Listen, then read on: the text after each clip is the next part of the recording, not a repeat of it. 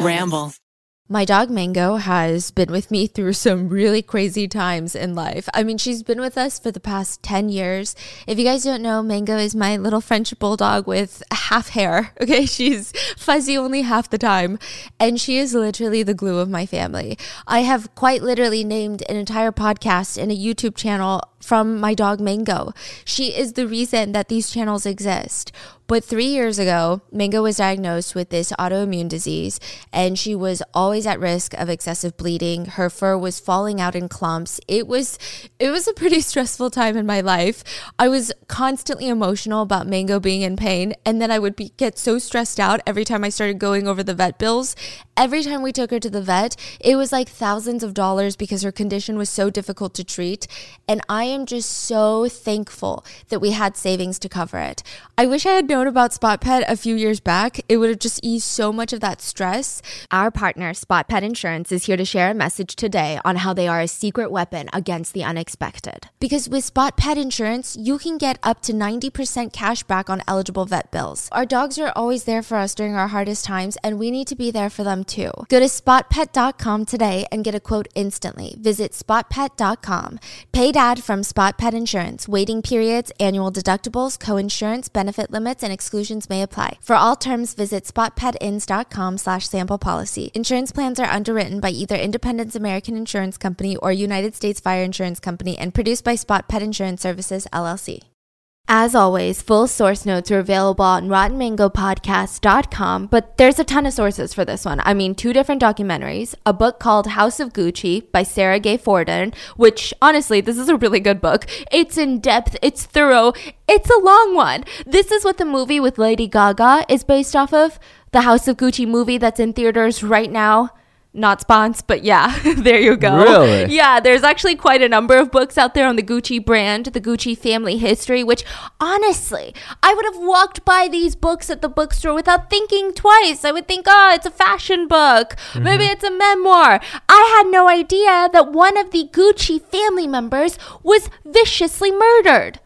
Did I have any idea? Absolutely not. Okay. So the House of Gucci movie, Lady Gaga plays um plays a very key role. There's Adam Driver in it. He plays the victim. I guess I mean that's really weird to say because this is a real life story. He plays Maurizio Gucci and we're just going to get into the only way that you're going to understand. I know it's going to be a little bit complex, but the only way that you're going to understand how this takes place, why this even takes place is if I take you down Gucci history.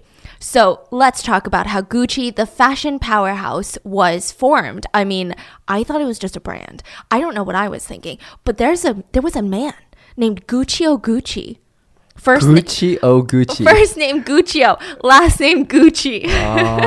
Guccio Gucci. I love it. And this is honestly a rags to riches story, in the beginning at least. So Guccio, he came from a not so well off family. They had a straw hat making business in Florence, Italy. Um, if you guys didn't listen to the monster in Florence, then I'm not going to go through the whole spiel of what Florence, Italy looks like coming from someone who's never been, you know, go listen to that episode. So Guccio's thinking, well, my dad, he's about to go bankrupt from this straw hat business. I got to make money somehow. I can't stay here in Florence. There's not enough opportunity for me. No one's going to want to give me a job when they find out that my dad is bankrupt. So he flees to the United Kingdom and he starts working at a five star, very fancy hotel called the Savoy. Not the sad boy. I don't know why I keep hearing that. The Savoy. So he's working lower paying jobs. I think he was either the bellboy or the dishwasher there. Whenever he interacted with the customers, Guccio was shocked. Look at how rich these people are. I mean, how blatantly they just go around displaying their wealth. They've got expensive jewelry. They're dripping in diamonds. It looks like the diamonds are going to fall out of their pockets. Everything that they wear, head to toe, was brand name, cashmere, leather. I mean, this is Guccio's first glimpse of wealth and luxury, and he was obsessed. So for four years, he works his butt off at the hotel. He goes back to Florence with a little sack of cash that he saved up. And he meets a woman by the name of Ada Calvelli. So she is a dressmaker and the daughter of a tailor. So she kind of knows a thing or two. And she's 24 years old. She's got a four year old son from a previous marriage named Ugo.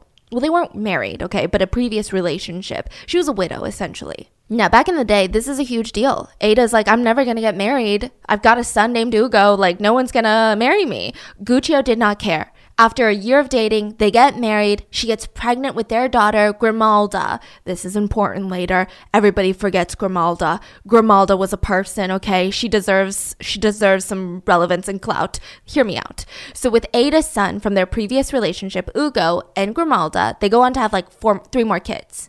We've got a son, Aldo, another son, Vasco, and another son, Rodolfo. This is so important later. I mean, you're going to learn their names in a second because they've got some strong personalities. So, in order to make money, Guccio starts working at these leather firms. He starts learning about leather, how to, you know, how to use them, how to find high quality materials, how to source leather, how to really turn it into something else. He even gets promoted to being the manager of this leather firm. But he's not content. He's like, what? My dream is to have my own shop. What am I sitting here working for somebody else for? So one day he's on a walk with his wife, just walking through Florence. Don't do that. There's serial killers there, but they're doing it. They're walking through Florence together, and he sees this tiny little shop for rent on the narrow side street of one of the most bougie streets in Florence.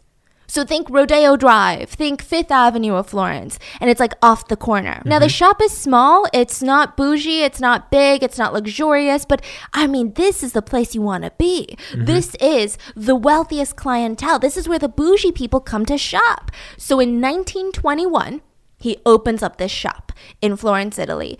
And it was at first, they were focused on creating nice leather pieces. They hired a lot of artisans, they had custom designs, they imported leather from Tuscany, Germany, England. I mean, they were really bougie, okay? From the get go, Gucci is bougie. And Guccio was a really good salesman. He dressed the part of the upper class. He was always described to wear these uh, crisp suits, like he's dressed crisply. I've never once in my life been described as a crisp person. I mean, this sounds like the highest compliment you can get.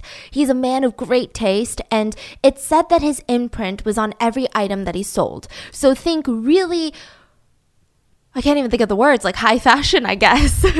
so these kids are growing up watching their dad run this shop, and he is so strict with them. Guccio Gucci is a man that rules with an iron fist. He wants his own children to refer to him as lei rather than tu. So they both mean you, but lei is formal. So mm. I imagine it's like saying dad and then father. Mm. He, he says you got to refer to me with someone with respect. Tu is too informal. It's too personal. I mean, you would think your parents want to be personal with you, but not Guccio. He just had this like crazy strong personality. He commanded respect everywhere he went. He actually got off on the fact that he was very distant with his children. He didn't want to have like this happy go lucky, let me walk you to school relationship. He wanted them to just look at him like, wow, you know so much stuff.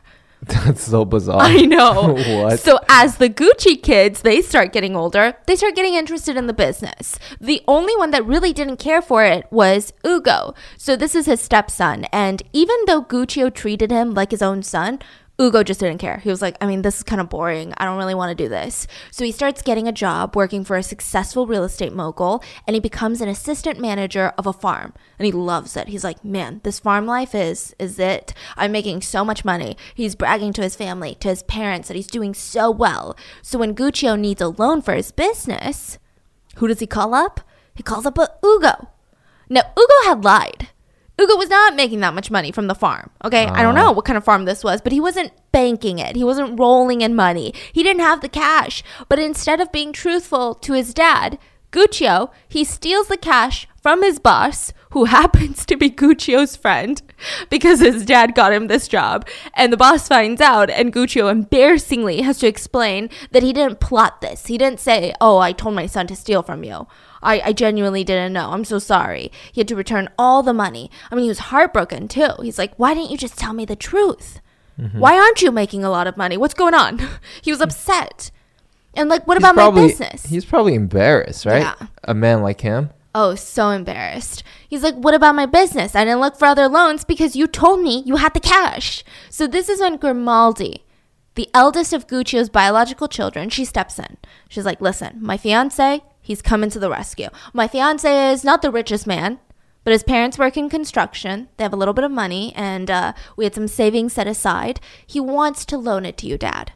What is he borrowing money for? Just expansion or? Uh, no, for rent. like Oh, okay. Gucci was not popping off yet. Yeah. So he's like, I don't know what to do with my shop. I need to make sure I gotta pay rent. So she feels like I'm gonna help my dad. My fiance is wonderful. He's helping his future father-in-law. So they loan Guccio the money and he pays it back in full within a few months. But I think without this loan, I mean, Gucci might not be around today. It might not be a household name today. So this is important later because some really forked up stuff happens. So business is on the up again. Guccio opens up a small workshop next to the store so that he can make his own leather goods instead of just importing pieces. He even starts repairing leather goods, which honestly was pretty profitable. He hired a bunch of local craftsmen, and over time, he starts gaining this reputation amongst the rich. Listen, if you've got a repair you need to do, Guccio is reliable, he's got great service, and you know what? He also sells some leather pieces. So when you're in a pinch, I would just go over there and buy a new handbag. I mean, I think what really helped during this time period is that a lot of the leather stores, they were mainly focused on manual labor workers. So they would hire these manual labor workers and they teach them how to stitch something and they would just stitch that one part every single day like an assembly line. But Guccio, he hired artisans. Mm. So he had them design, produce these beautiful bags, purses, suitcases. Everything was made of the highest quality. He was inspired by everything that he had seen working at the Savoy Ho- Hotel when he was young. Mm-hmm. And so the business that just grows and grows, and he had 60 full time craftsmen working for him. But it wasn't even enough because all 60 of them were working overtime. I mean, people in Florence could not get enough of Gucci. So all of his kids start growing up and working for him, and he starts them at the lowest ranks. So Aldo, he starts off by delivering orders to the rich customers staying at the local hotels. And when he's not doing that, he's sweeping the floors. He's tidying up. And slowly he's working his way up to help rearranging the merchandise, rearranging the shelves and the displays. Out of all the kids, I would say that Aldo made the most difference in Gucci. Like he cared the most about the business. He loved it. He had a genuine talent for it. He was very good at, you know, marketing. He's a little bit crazy though. So just keep that in mind. But he was good and incredibly charming. He would use this to woo the female customers, sometimes too much. So the Princess Irene of Greece. I know it's a lot of people, okay. So the Princess of Greece comes in and she says, Guccio, can I talk to you in private? Well, yes, of course, Your Highness. But back you- in the day, how do you know if that's princess? Oh, she was the princess. Yeah. Yeah. I don't know how they know, but she was the princess. So he's like, Of course, Your Highness. Like, what do you need to talk to me about? Do you need something? Like, do you need a custom purse? What's going on? No. Your son Aldo is having sex with my servant, Olwen, and this must stop. I must send her home if this doesn't stop. I am responsible for her. She is my servant. She doesn't even speak Italian. I don't know what's wrong with them. So Guccio's shocked. Are you kidding? My good Gucci name is being smeared right now. The princess of Greece is pissed off with the Gucci family. Mm-mm. Mm-mm. So he confronts Aldo. Princess But I Irene thought he was there. upset. He was like, "Why didn't you hit on the princess?" so Princess Irene is there. Guccio is like, Aldo, you come here right now. And he's like, Are you doing it with her? Are you doing it with the servant?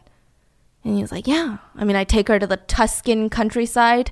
Yeah, you can listen to everything that goes down in the Tuscan countryside in our Monster of Italy episode. There's car sex, car sex stalkers, and a serial killer. So go listen to that. But when Guccio and the princess confront Aldo, he just takes charge. He says, Listen, princess, from now on, Olwen is no longer your concern. She's mine, and I'll take care of her. I'm, I'm her knight in shining armor. He did not mention that Olwen was already pregnant with his child. So the two of them get married. Aldo's only 22. Owen's only 19. And their first child is born, and Aldo proceeds to call this child, quote unquote, my love child for the rest of his life. I don't know why. and they just start shooting out them babies, just one by one. And Owen is pretty miserable. She has to live with the Gucci's, and Guccio really was. I mean, you heard the description. He's he's very cold. She's like, this is the worst father in law. This is the worst agreement. This is the worst home life. And as Gucci starts getting more successful, Owen just feels left behind. She never really learned Italian that well. She hated going out. She was a little bit on the shy side. And Aldo is getting more and more successful, and the man has always been a flirt. So she starts getting more and more jealous. Other Gucci family members said that Aldo loved life, but Olwen put a damper on anything he wanted to do. She never let him take her out anywhere. She always made excuses. Oh, I can't go. I gotta watch the kids. So, of course, their marriage would fall apart later. But what are the other Gucci kids doing? So Vasco, he's nicknamed the underdog. Now he takes responsibility over the production of the leather goods. But compared to Aldo, he just wasn't that invested in the family business. I mean, this was a setup where it's a nine to five. He likes work, but he doesn't love it. He likes to take his time off, go hunting in the Tuscan countryside. You're like, is he the monster of Florence? You know, it's he just it's a job. Grimalda, the daughter, the eldest biological kid, she worked behind the counter in the shop and she was nicknamed the gossip. So Rodolfo, the youngest, he was called Fofo, which is super cute, and he also wasn't that into the family business either. He wanted to be a part of the silent movie industry.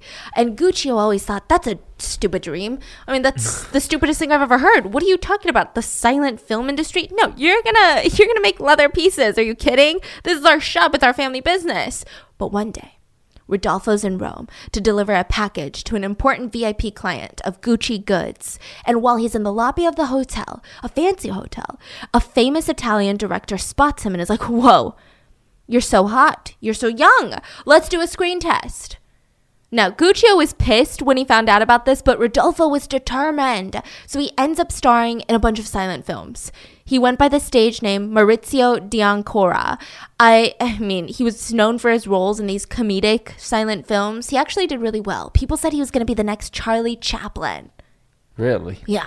So while on the job, I mean, the Gucci's are really doing a lot, okay? So while on the job, he meets a woman by the name of Alessandra Winkelhausen, and she went by the stage name Sandra, but she was just this bubbly, free spirited woman with this huge personality. They even co starred in a film together, and it's like a the Hollywood romance fairy tale. They fall in love on set. So they get married in this romantic wedding in Venice, and the whole wedding was filmed. The couple rode off in a romantic gondola. Gondola? A gondolo, a gondola. And after four years, they have their first and only kid, Maurizio. Now, Maurizio is going to be, this is like the whole center of the story, is going to be Maurizio. Now, it's said that anytime there's a new grandchild born into the family, Guccio would come over, and the first thing that he gave them was a piece of leather. And he would let them smell the leather, and he would say, For that is the smell of your future. Well, you gotta say he's pretty obsessed with his. Oh, uh, yeah. He life. loved his life. Yeah. Yeah. So, in honor of Rodolfo's stage name in movies, you know, the grandchild was named Maurizio. I feel like I'm saying that wrong. I'm making it so ugly. I'm sure it's like Maurizio, you know? And I'm like, Maurizio. So the rest of the kids, they're off doing their own thing. But Guccio and Aldo, they are 110% into this business and it's working. People are falling in love with these Guccio's pieces. They expand in Italy, then Europe, and eventually all across the world, even to America. And most of it was thanks to Aldo, the son. So Guccio is pretty risk adverse. Mm-hmm. Anytime Aldo mentions expansion, Guccio would ask him, Yes, son, but what about the risk? Think about the investment. Where will you get the money? Me? No. Go to the bank. Go to the bank if you want the money. Ask them if they will finance you. Now, it's kind of cute because even though this is how he talked to Aldo, behind Aldo's back, he would walk into the bank and Guccio would say, I support my son. I think you should lend him the money because he's gonna expand and he's gonna kill it. So he really supported him, okay? He's like, this this son's got a brain on him. I think he's onto something. And it wasn't misplaced faith because when they opened up their Rome shop, I mean, at Aldo's unrelenting pushing, it changed the game for the company. This was the newest place to be. This was the shopping mecca of the world. Aldo insisted that they spare no expense. Their shop will have to be two stories with glass doors, ivory handles hand carved into the shape of olives stacked on top of one another. I don't know, that's really random. They would have these massive glass covered mahogany cases to display Gucci handbags. They must have wine colored carpeting going up the shop, like the stairs. I mean, this they spent a whole lot of money on this. So they're going out expanding the business, Guccio and Aldo. But now Rodolfo, the youngest son, he's married. He's got Maurizio the kid now. He's like, I need a stable career. The silent film industry is dead. Did you know they're talking in movies now? Can you believe it? what do I do? Dad, you gotta help me. So, of course, Gucci and Aldo are stoked. They're like, yeah, we're expanding too much. We need all the help we can get. All hands on deck. Now, Rodolfo was an instant hit at the stores. The girls would wait outside and they'd, they'd fan themselves with their hands and they'd say, oh my God, isn't that, isn't that Maurizio from the silent film? You look just like him. But instead of saying yes, he'd say, oh no, ma'am, I'm Rodolfo Gucci. And he would bow dramatically and wink at them. They were like, oh my God, this guy is so hot. Let's buy a bag. So, year after year of being tested, you know, Rodolfo is proven to be an asset to Guccio. And he says, I need you to move to Milan with your whole family and manage the new Gucci store there. They had just opened up on one of the busiest streets. But back then, let me tell you, Gucci was something else. Don't get me wrong, they're still a luxury powerhouse. I mean, they're a household name. Who doesn't know Gucci and who doesn't associate money and quality with Gucci? But back then, they had some of the most intense standards for high end pieces. Guccio made sure that all of the artisans only had coffee breaks at the same time. At 10 in the morning. If you were fumbling with your thread, he would report you. Because not only were you wasting time, but does that mean your hands are sweaty? Does that mean your hands are greasy? Are you greasing up the leather? No! People are paying for the best quality leather. What are you doing? Every single handbag was made start to finish by one craftsman. I believe uh, there's only like a couple of the big designers that still do this to this day, so the quality was insane back then. If your bag needed a repair, they would have it sent to the same exact craftsman that made it. The craftsmen were even encouraged to make their own designs for the Gucci family to approve. So because of this like strange freedom, strange super strict supervision, the the workers had a love-hate relationship with the Guccis. They said that the Gucci seemed to care about them. You know, they worked in the shops a lot. The Guccis were not the type of family that would just hire managers. No, they were in the shops all day, every day, right next to these employees. They knew all the shop workers by name. They even knew their family members by name, and they'd say, Oh, how's your wife? You know, Katie. That's not an Italian name at all. Is it? they would know about their children, their hobbies. A, an employee once said if you needed to put a down payment on a house or a car, the Guccis were probably the first people you might ask as an employee. But the hate relationship came from the fact that I think that they knew no matter how hard they worked, they would never have a higher position at Gucci because all of those positions, well, they were reserved for the Guccis. So meanwhile, Guccio's getting older and Aldo's getting more and more ambitious. And he says, Father, why wait? You know, why wait for our customers to come to us? Why don't we go to them and open up shops in New York, London, Paris? I mean, this is what we need to do. This is the future. And Guccio would always dramatically reach into his pocket like he's looking for something. And he would pull out a wad of air and say, With what money? With what money? Do you have money? You have money, then you do what you want. But with what money, huh? Not my money.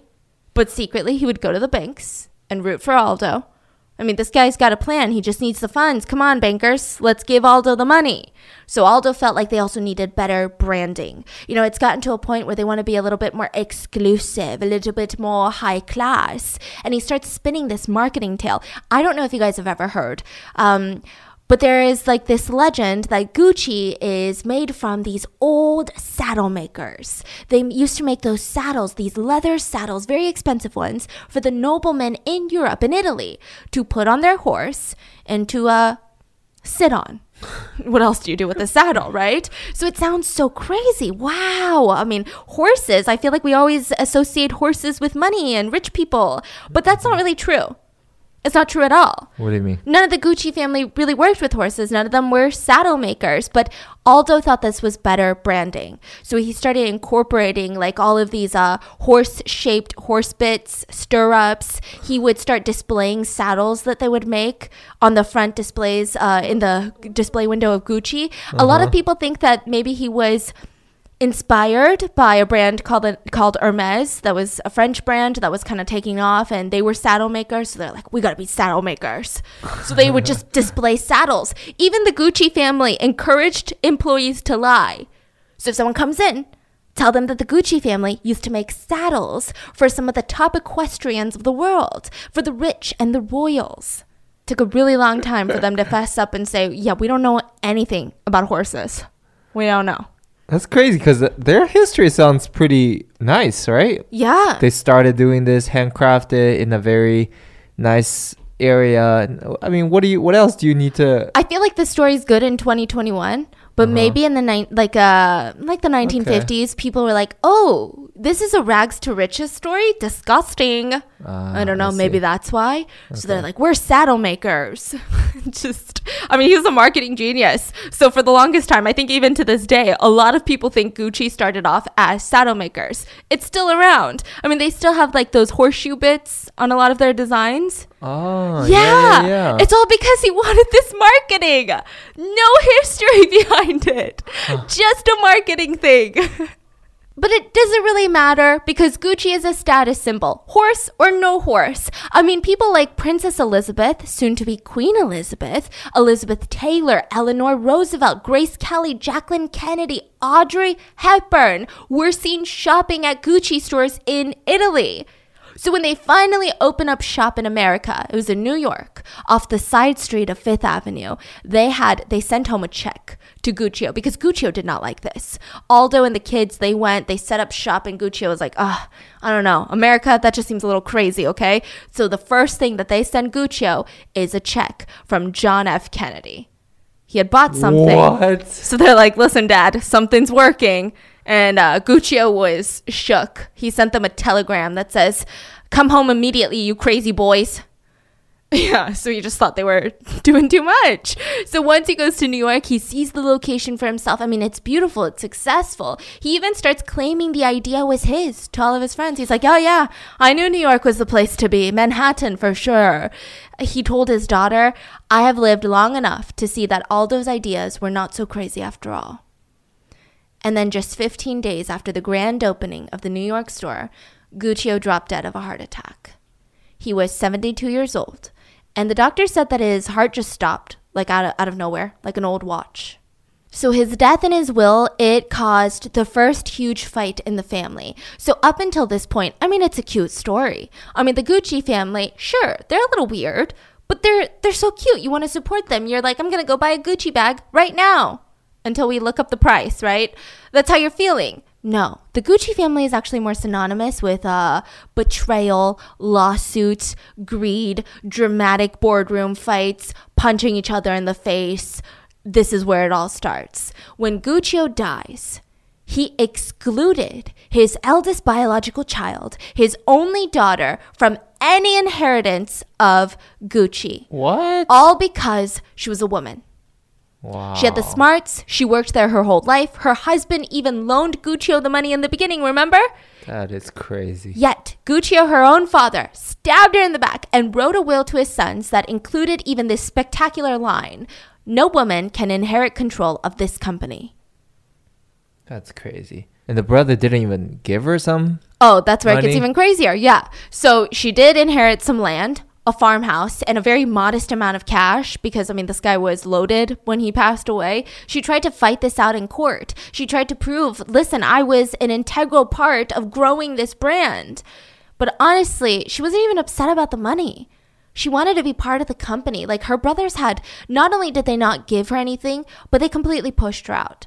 They said, "Oh, I'm sorry. You your opinion doesn't matter anymore." Mm-hmm. Cuz dad told us you your opinion doesn't matter. So, what can we do? She just thought that her brothers would never follow this mm-hmm. like really archaic misogynistic ideology, but but they did. And so essentially, they pushed her out and tossed her out and stabbed her in the back as well. Meanwhile, his three sons inherited everything else. Now, Vasco is not going to be a big part of the story for today. He's a really big part of the story and all the Gucci drama that happens. But in terms of the murder, he just kind of slips away. He dies before Aldo and Rodolfo. So most of the, the shares are split between those two brothers. But he's got a third of the company as of right now. And they're flourishing. I mean, truly, it was Aldo that was the creative drive behind Gucci. He was like the driving force of the fashion empire. After Guccio died, this is the guy that was running Gucci. I mean, honestly, he worked nonstop. He probably took only three to four vacation days per year. So his main few vices in life were that one, he liked to make fun of customers behind their backs with employees. I mean, that's gonna start a horrible work culture at Gucci. And a lot of salespeople were mean to customers because they learned it from Aldo Gucci himself.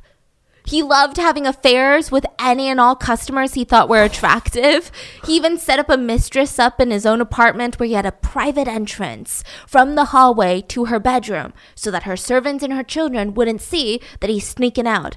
He would Hi- greet you mean his servant doesn't see him? no, the the mistress's servants that I guess he hired, or Oh. maybe she had some already. I don't know how servants work. Okay, he would greet fashion editors with a full kiss on the lips. Okay, so I mean that's kind of throwing people off, like a full one. I mean, maybe if you were an attractive fashion editor, he might just make out with you. Scary. He had a horrible temper. He would get this reddish purple in the face if you disagreed with him. His eyes would bulge out of his sockets and he would just bang his hands on the table. He liked to break things, whatever was in his hands. Sometimes he would smash up his own eyeglasses and he wouldn't stop. He'd keep smashing. And this really isn't a vice, but it was weird. He wanted to be called Dr. Aldo in the United States. He just loved the status that Americans had with doctors. So he was like, call me Dr. Aldo. Very weird. So Aldo and Rodolfo, they keep encouraging their sons to join in on the business. Aldo had a daughter, I believe, but uh, she was just kind of like pushed aside. Misogyny, sexism. So uh, the the sons, I mean, they were under harsh conditions. They did exactly what Guccio did to them to their own sons. They would make them start at the bottom, work their way up. Aldo went the extra mile to even pit his sons against each other because he felt like, oh, well, that's incentive for them to outdo each other, work harder. They're being compared all the time. Aldo's sons generally despised him. like it wasn't even the relationship that Aldo had with Guccio because his kids hate him. They don't even have the respect that Aldo had for Guccio. Nothing. I think maybe because they were already born into the wealth, a lot of their pickles started with the fact that they felt humiliated starting at the bottom of the company. Why should I be working the counter when I am a Gucci? They were also always yelled at by their own father in front of all these other employees, nonetheless. So I'm sure for like a spoiled rich kid, that's like the ultimate evil. You're like, this is. This is harsh conditions. This is inhumane. So let's talk about Maurizio Gucci. Maurizio Gucci. This is Rodolfo's one and only son. He will later become CEO of Gucci and murdered way. because of it. Yes. so his story is important. He was Rodolfo's only child, and um, when he was young, his mom Alessandra died of uterine cancer, and her last dying wish was that Rodolfo, her husband, never remarry. She couldn't bear the thought of her child calling anyone Mama. When I was in high school, I had this ritual every day after coming home from school. I would grab a salty snack, sit down, watch my favorite mystery drama on TV. And recently I discovered the adult version of that, which at the end of the workday, I grab salt and vinegar chips, snuggle up on the couch, and I play June's Journey. June's Journey is a hidden objects mystery game that makes me feel like I'm living inside of a mystery TV show that is very immersive. You play as Detective June Parker, and you just found out that your sister and husband were murdered. This is a fictional story. So you fly from London to New York to investigate, but the clues are just not adding up. So you get to go through these series of scenes from the mansion living room to a lavish garden to a 1920s style New York cafe. In each room, you have to find hidden objects that help you solve the mystery of your sister's death. And in the meantime, a whole lot of unexpected just scandalous twists are going to happen. There's family secrets, danger, there's romance. I love traveling all over the world with June. Currently, I'm exploring Paris in the 1920s. Because the game is set in the 1920s, it just has the most aesthetic game design ever and it's so cozy. Whenever I need a break from the suspense, I can pause the story and head over to my private island. Yeah, they give you a private island and you get to customize it however you want for you. I love cottage core mixed with that old money vibe with a huge mansion and a luxurious garden and even like this train rail.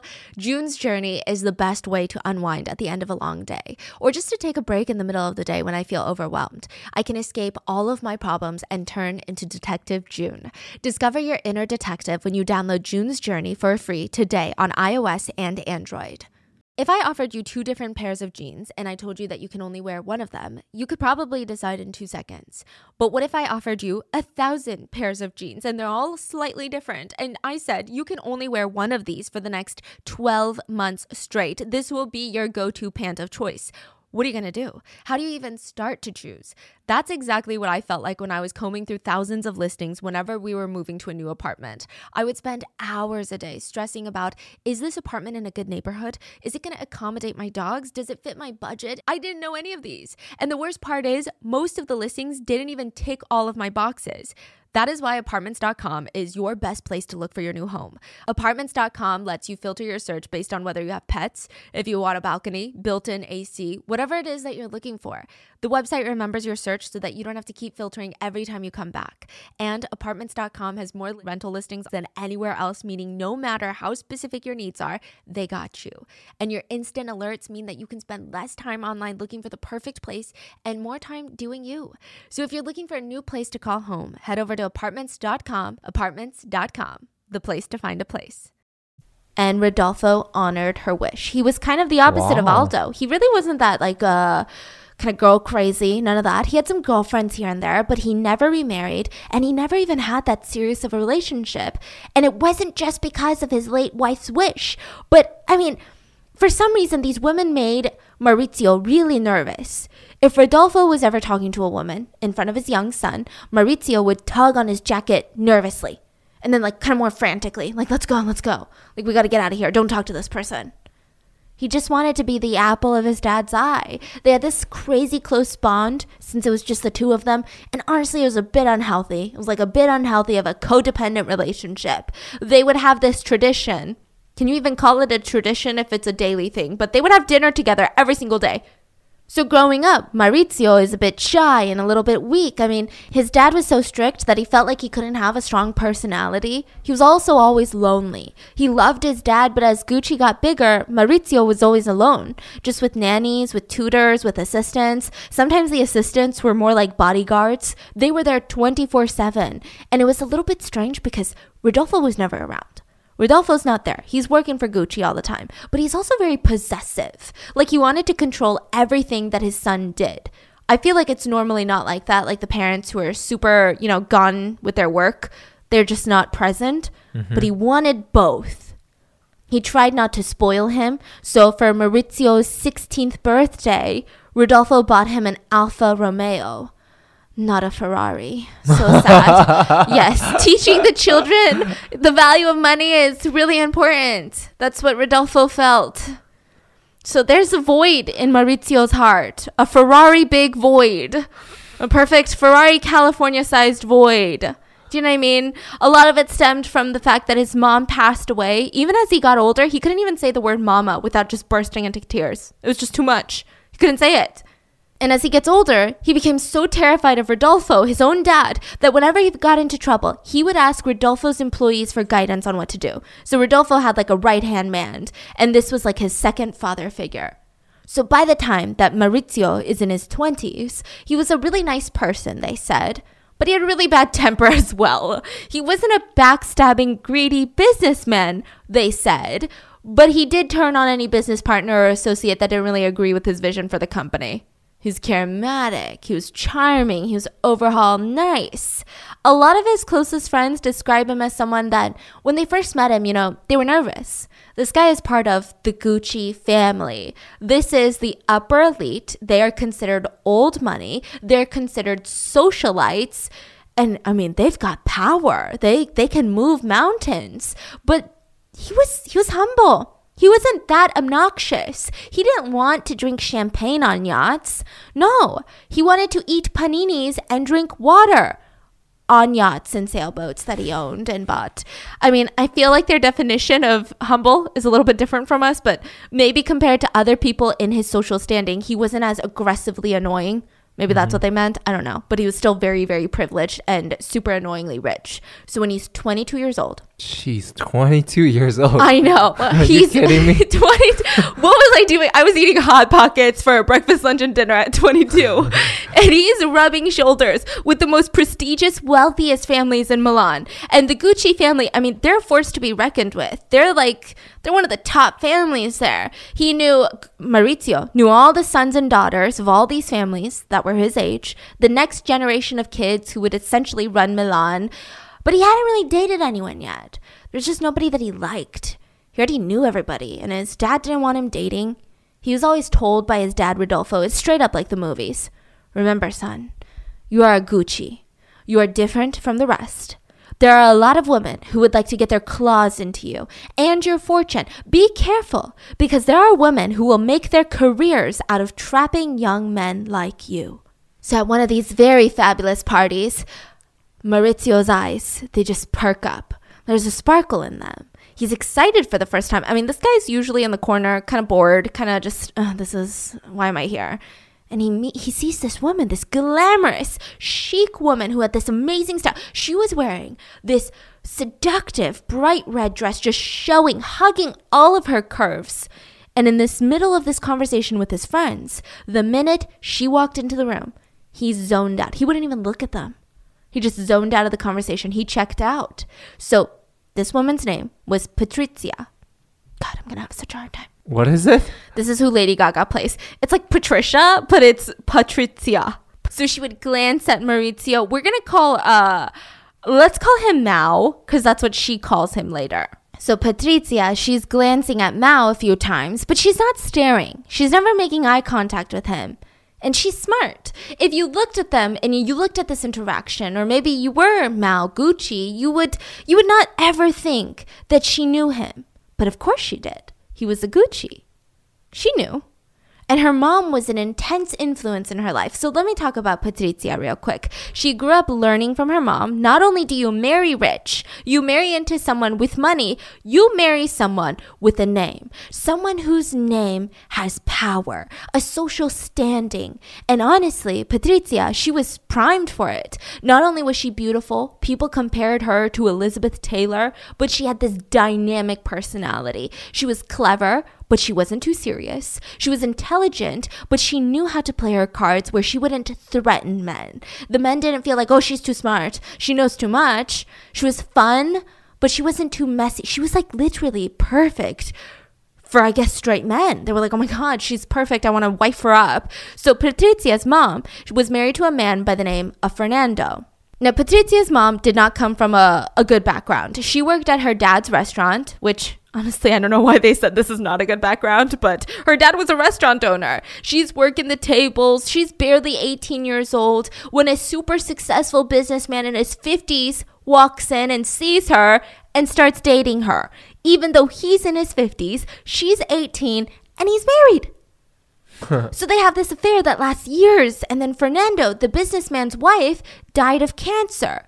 So, I mean, at this point, Patrizia was already born, and this is Fernando's baby. So the mistress had a had a had a child, and he just quietly moves them into the family home after his wife dies. And even though Patrizia is his daughter, he never told people that because he was supposed to be loyal to his first wife during that time. So he just says, Oh, this is my stepdaughter, Patrizia. And he spoiled the living crap out of her. When she turned 15 years old, he bought her a floor length mink coat that she would flaunt in front of her, t- her classmates. For her 18th birthday, he bought her a sports car with a giant ribbon on top. I mean, she was the apple of his eye. So Fernando, he runs this super successful trucking business. Yes, they have a whole lot of money. More money than I think most of us will ever see in our lifetimes. But he runs a trucking business. You know, mm. he's not rubbing shoulders with the upper echelon of Milan. No, he's not. He just makes money. He's new money. He's not old money. His name means nothing. He's not a Gucci. So here, Patrizia's mom kept telling her, yes, money's good, money's great, but what you really want is power. And that's what you're going to get. Now, Maurizio, he never approached women himself. They always came to him first. Are you are you Mao Gucci? Oh my gosh, I uh, this is my Gucci handbag. You know, that's what they did. So he was kind of shy, but he tried to work up the courage that night. He walks over. Why have I never seen you before?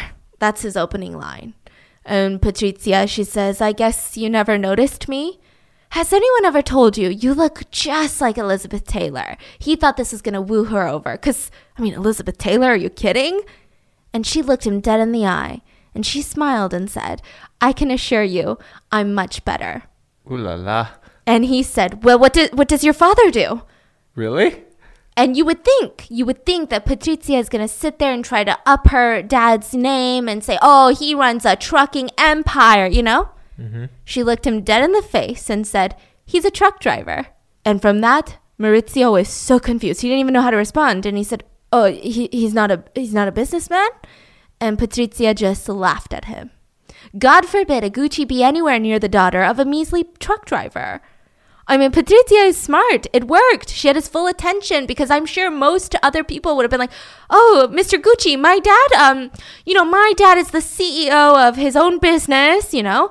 But no, she wasn't trying to be something she wasn't, or at least that's what he thought. So Patrizia, even if she were to be with Maurizio, she knew that she would never be accepted into this high society life. It was always going to be hard. It was always going to be tough, but nevertheless, Maurizio falls head in love. Just full on, head over heels. He can't go a second without thinking about her. He proposed to her on their second date. What in the world? Yeah. With that, he hides all of this from his dad. His dad would never approve of her, and he knows it. I mean, Rodolfo and Maurizio, they had this daily tradition of eating dinner together every single night. But now, he's got plans with his new girlfriend. I guess fiance, because he proposed. So instead of telling his dad, he just starts eating faster so he can make it to dinner on time. And Rodolfo, of course, I mean, he's not dumb. He notices and he thinks to himself, what is my little son up to now? And instead of asking him, he just starts eating slower. so he's taking his sweet time. And then Maurizio couldn't take it. He jumps up and he's like, I, I gotta go. Where are you going, my son? Out with friends, Dad. Out with friends. And he would just leave. So Rodolfo checks their phone bill to see if Maurizio is talking to someone, seeing someone. And he said, Maurizio? Yes, father? Are you the one that's been making all these calls? Answer me. Look at this phone bill. It's outrageous. You're right, Dad. I have a girlfriend. I love her, and I want to marry her. Now, this is where the drama kicks in because Rodolfo did not approve of this marriage. He was super upset. In fact, he saw Patri- he saw Patrizia to be a gold digger. He saw every woman to be a gold digger. His dream, I mean, he knew that his son would have to get married one day, but his dream was that he would marry a woman where Rodolfo was uh, friends with the parents, another wealthy upper echelon woman. It'd be more like an arranged marriage. I mean, that's his dream. It's so crazy because they already are so wealthy, right? Yeah. So why does that freaking matter? I don't know. right? And I mean, I I'm sure Rodolfo's wife was, I mean, a beautiful woman. She's everyone said that she was wonderful and she was talented, but I don't know if she was the upper echelon. So it's like, how can you marry someone you love?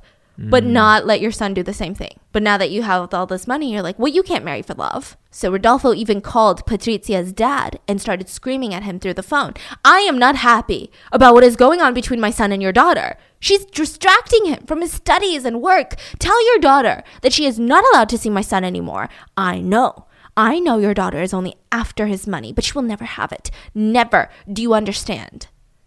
And Fernando, Patrizia's dad, says, You are very rude, you know that, sir? You should know that you are not the only one in this world to have money. My daughter is free to see whom she pleases. Wow. So Rodolfo starts digging into Patrizia's personal life and he keeps saying, Maurizio, you be careful. I have received information about this girl and I do not like the sound of her at all. I am told she is vulgar, ambitious, a social climber. She has nothing in mind but money. She is not the girl for you. She is not. He says, But father, I, I can't leave her. I love her. Love? This isn't about love. This is about her wanting to get her hands on our money. But she won't. You have to forget her. How about we go to New York? We take a business trip to New York. Do you know how many women you can meet in New York? If you keep seeing her, I will disown you. You will not have a cent to your name. You will not get a penny from me, and neither will she. So Maurizio goes upstairs, packs his things, and goes to Patrizia's. And he says, I've lost it all. My dad has gone crazy. I can't even tell you the things he said. I don't even know who he is anymore. But now I don't even have a cent to my name. I don't know what to do. So Patrizia, she comforts him and says, It's okay. We're like Romeo and Juliet. Fernando takes him in, offers him a job, helps him finish school, and allows Maurizio to stay with them in their house. That's awesome. Meanwhile, Rodolfo, he's depressed. He thought for sure his son would come crawling back. So he's staying at work, staying busy. He's alone. He's like completely alone. He's sad. Even his brothers would come see him to comfort him about his son. And he said, Don't even talk to me about that boy. For me, that fool of a son doesn't even exist anymore. Do you understand? But Maurizio didn't care. He was busy. He wanted to marry Patrizia, but he needed permission from her father first. So he tried and tried, and finally Fernando sat them down and said, Okay, you two have convinced me that you are serious. I will agree to this marriage. And it's a shame that your dad, Rodolfo, is so stubborn. For acting this way, he will lose a son, and I will gain one. So the two of them get married October 28th of 1972. Now, Rodolfo's still trying to do everything in his power to stop it. When he finds out about this wedding plan, he goes to the cardinal of Milan and says, "You got to stop this marriage." But of course, the cardinal says, "I can't we can't do that. If they're in love, they want to get married, there's nothing I can do to stop it. I get it." You're Rodolfo Gucci, but I can't I can't stop weddings, even for a Gucci. Come on. I'm a cardinal. I can't do that. So nobody from the Gucci family shows up. Nobody. Definitely not Rodolfo, but none of the cousins, nobody. Literally, it's like a movie. And because of this choice, they had essentially cut him off too. So you're thinking, wow, so Patrizia really isn't a gold digger. I mean, well, she wasn't really concerned about money. So, like I said, her family had money, but she wanted a name. At the end of the day, she was now going to be Patrizia Gucci. And that's what she wanted. She wanted status. She wanted respect. She wanted to be part of the old money club. Jeez, they can just do a, like a name change or something. Yeah, that's what I'm saying. Uh, I can change my name to Stephanie Gucci tomorrow. Exactly. They'll never know. And she comforted him. She said, Don't worry. Things will sort themselves out, Maurizio. Just wait till a grandchild or two comes along. Your father will make up with you. So, two years into the marriage, Maurizio's uncle, uh, Aldo, and Patrizia, they persuaded father and son to reconcile. Now, Patrizia, she had her own reasons for wanting this. She, but Aldo too. Aldo realized that none of his sons had the balls to go against him, or Rodolfo. His sons were weak. But the fact that Maurizio stood up to Rodolfo and married the love of his life, this is someone he wants to be his underdog at Gucci. So the What? uncle notices the nephew and is like, you know what? For the business, you are exactly who I need. So the uncle doesn't want to promote the sons. I mean, later he does, but at this moment, I mean, Aldo really did love Gucci. He really made decisions based on the brand, Ah. based on the future of the company. He did not think his sons were really good enough. That's interesting. Yeah. Okay. But, you know, Maurizio, he's standing up. He has a backbone. So he's like, I, I got to make sure this works. He might be the future. He might be the next leader of Gucci. So he decides we're to round them up. Aldo goes to Rodolfo and says, Listen, you are more than 60 years old. This is your only son. He is your true fortune in life. Look, Patrizia isn't that bad of a girl. And I'm convinced that she really does love him. And he looks at him and he calls his little brother by his nickname Fofo, don't be a fool. If you don't bring your son back, I'm telling you, you will only be a bitter and lonely old man. So Maurizio meets with his dad after two years. And he said it's like his dad had amnesia. The dad was like, How are you, son? How do you and your wife feel about living in New York to work under Aldo? You want to go to America? Go, go. Have fun. Bye. Like, doesn't even doesn't even talk about the wedding. Doesn't even talk about the two years that they weren't talking. Nothing. So the couple, they moved to the United States. And while Patrizia is there, she gives birth to two daughters. The first daughter was named Alessandra after Maurizio's late mother. And I mean, she was living her best life. So in Milan, it was a little bit harder for Patrizia. Like the Milan upper elite, they didn't really want to accept her. They thought she was a little bit snooty. What's wrong with her? Why is she here? How come a Gucci married her? Why didn't they marry me? My dad's best friends with Rodolfo and Aldo. Why didn't they marry me? What's going on? But in New York, I mean, this was a crowd of old money, new money. There was a mixture of people, and as long as you had the style, as long as you had the look, the money, your hair was always on point, you have spectacular jewelry, nobody really cared that much. They were a little bit more loose, a little bit more fun. So she was a woman that people describe as um getting her way, no matter what. She would always get it. You know, those people that you meet and you're like, damn, I would be terrified to say no to this person. I think mm. Patrizia was one of those people. She just didn't take it easily. So, for example, they had what I'm sure was a beautiful apartment in New York City. I mean, they're the Gucci's. They were actually known around town in New York as Mr. and Mrs. Gucci. so she sees this penthouse unit. And for shats and giggles, for sharts and giggles, she's like, Mal, I think I want to live here. He's like, Are you crazy? We have our own place already. And how am I going to go to my father, my father Rodolfo, and say, Hey, dad, I'd like to buy a penthouse in Manhattan? Are you kidding me? She says, Well, if you don't have the courage, I guess I'll ask him myself. And, and if you think about it, it's a great investment. And so over the next like week or two, she convinces him, and two months later, boom, they move into this two floor penthouse. I mean, she was getting everything she wanted. She did an interview, an interview for the press, and she said, I would rather weep in a Rolls Royce than be happy on a bicycle. That's from her? I don't think it's from her. I'm sure she just used it, but I mean, the fact that someone actually said that and it's not a saying. But that yeah, but that's Maybe a it's very from her, famous but it's crazy. She'd rather cry in a Rolls Royce than be happy on a bicycle. So obviously, she's loving this life, and Maurizio is too, just a little bit differently. I guess instead of Rolls Royces, he bought boats, which honestly is a lot more expensive. it's a lot more. He bought the world's biggest wooden boat at the time, a yacht. Uh, he was renovating it with one of his best friends. They literally went and bought shark skin for the couches. They traveled all across the globe to buy art to put into the yacht. The renovation for one of the boats alone cost $25 million. Jeez. And this isn't like back then money. So I'm sure today it's like a whole lot more. I mean, he loved luxury. He loved luxury. And this is the person that all of his friends were like, oh, yeah, he wasn't that bougie. He was so humble. I don't know. and the couple seemed genuinely happy. And I know people say money doesn't buy happiness, but they seem pretty happy. they seem like they're living the life. It sounds pretty nice, okay? I haven't I haven't sat in a yacht before. Me either. And Patrizia said that they I haven't cried in a Rolls Royce before. So maybe we don't really know. we should test it out. So Patrizia said that they were like two peas in a pod. They were faithful to each other. They gave each other serenity. Mao took her everywhere. He made initiative in their marriage, which is a lot to say even for someone who's so busy running this company with you know his uncle and his dad. Meanwhile, business is booming. Also, I know that during this whole thing, we made Aldo sound like a genius, like he was great, right? Aldo was racist. There was a racist history in Gucci. I know it, it still lingers here and there today, but uh, it, it was starting strong. So Aldo hated Asians, specifically Japanese people. He straight up ignored them when they would come into the store. He was so rude to them. He hated them. Till a Japanese man was like, hello, can you guys help me? And everyone in the store was ignoring him. And finally, he was like, I'm trying to buy something. Can you help me? And uh, an employee reluctantly helped this Japanese man, and he made the biggest purchase that the whole company of Gucci had ever had. He bought 60 bags. What?